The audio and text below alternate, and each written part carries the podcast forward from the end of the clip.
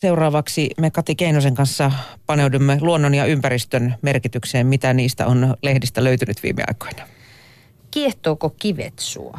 Kiehtoo. Itse asiassa just männä viikonloppuna keräilin Hangon rannasta oikein kauniita, sileitä, semmoisia hioutuneita kiviä. Ja näinhän se on melkein kaikki meistä on kerännyt ainakin lapsena kaikkia kiviaarteita luonnosta. Ja tämmöistä geologian harrastajia siis löytyy, jotka oikein urakalla tutkailevat kiviä ja nauttivat ulkona liikkumisesta nimenomaan tämmöisessä kivikkoisessa maisemissa. Ja Suomen luontolehdessä nyt sitten kerrotaan näistä georetkikohteista. Nimittäin Suomesta löytyy parikymmentä geologista luontopolkua. Kiinnostavia käyntikohteita ovat muun muassa Pyhätunturi Pelkosenniemellä, Kolinuuron geopolku Lieksassa, Kiirunan kieppi Ylläksellä Kolarissa ja jääkausitie Asikkalassa. Sodankylän Tankavaarassa voi tutustua kullanhuhdonnan perinteisiin. Geologiasta kiinnostunut voi perehtyä kiviin ja mineraaleihin myös geologisissa näyttelyissä. Ja näitä geologisia näyttelyitä löytyy geologisella tutkimuskesku, tai geologisista tutkimuskeskuksista, esimerkiksi Etelä-Suomesta, Itä-Suomesta ja Pohjois-Suomen yksiköistä, eli Espoosta, Kuopiosta ja Rovaniemeltä. Ja hyviä näyttelykohteita ovat muun muassa Suomen kivikeskus Juukassa, Jalokivikalleria Kemissä ja Tulivuorikeskus Alajärvellä sekä monet luontokeskukset, kuten esimerkiksi Ukko Lieksassa. Ja omatoimiselle geomatkailijalle on paljon hyötyä geologian tutkimuskeskuksen julkaisemista retkeilykartoista, jotka antavat korkeuserojen, reittien ja palveluiden lisäksi tietoa maa- ja kallioperästä. Karttojen mukana tulee vihkonen, joka kertoo tarkemmin geologisista nähtävyyksistä ja noita löytyy sitten osoitteesta www.geo.fi. Että jos kivet kiinnostaa, niin ne nimittäin, siinä on vielä yksi hyvä puoli, että – nämä geologiset kohteet, niin ne ovat ja pysyvät ainakin paikallaan. Kyllä, ei karkaa mihinkään. Ei.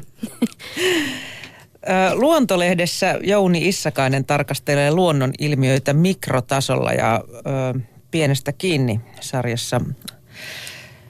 Tällainen otsikko kiinnitti huomioon, että kun elämää reikänä. Ja tota, mistä tässä mahtaa olla kyseessä selviää tuota pika. Topologia on nimittäin tiede, joka tutkii kappaleiden perusmuotoja. Topologi luokittaa munkkirinkilän ja T-kupin saman muodon, muude, saman muodon muunnelmiksi, koska molempien läpi kulkee reikä. Itse muki on hänelle vain patti rengasmaisen kupin korvan kyljessä. Miten topologi hahmottaa eläimen, vaikkapa kastemadon rakenteen? Kun madon läpi kulkee koko matkalta suoli, lierokin on muodoltaan kuin rinkeli, elävä reikä, joka on venynyt pituussuunnassa putkeksi. Mato elää maaperässä, jossa on sekaisin savea ja eloperäistä aineesta, kuten kasvien lehtiä. Lieron elinympäristö on samalla sen ruokaa. Se siis syö itseään eteenpäin. Vatsansa entsyymeillä se liuottaa maan ravinteista osan hyödykseen. Sulamaton osa tulee sen takapaista ulos ja muodostaa arvokasta multaa.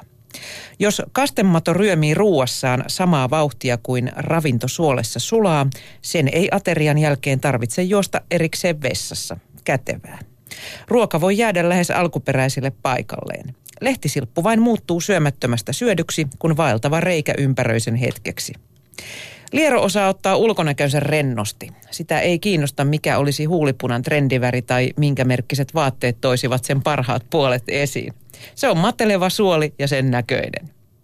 Ihmisen perusmuoto on pitkälti madon kaltainen eikä ihme. Jos polulla tulisi vastaan oma esi-isämme puolen miljardin vuoden takaa, emme välttämättä edes erottaisi häntä kastemadosta. Ihmisen sisäinen putki jakautuu alkupäästään useampaan haaraan, suun lisäksi myös sieraimiin ja kyynelkanaviin. Umpiperäiset tiehyöt, kuten keuhkot, korvat ja sukuelimet, ovat topologian kannalta vain ihomme epätasaisuuksia. Ei ihmisyys toki pelkkää syömistä ole. Ulkopintaamme on kasvanut hienostuneita elimiä, jalat, joille puurokupille voi, joilla puurokupille voi köntystää kauempaakin ja kädet, joilla ruokaa voi tunkea putken yläpäästä sisään.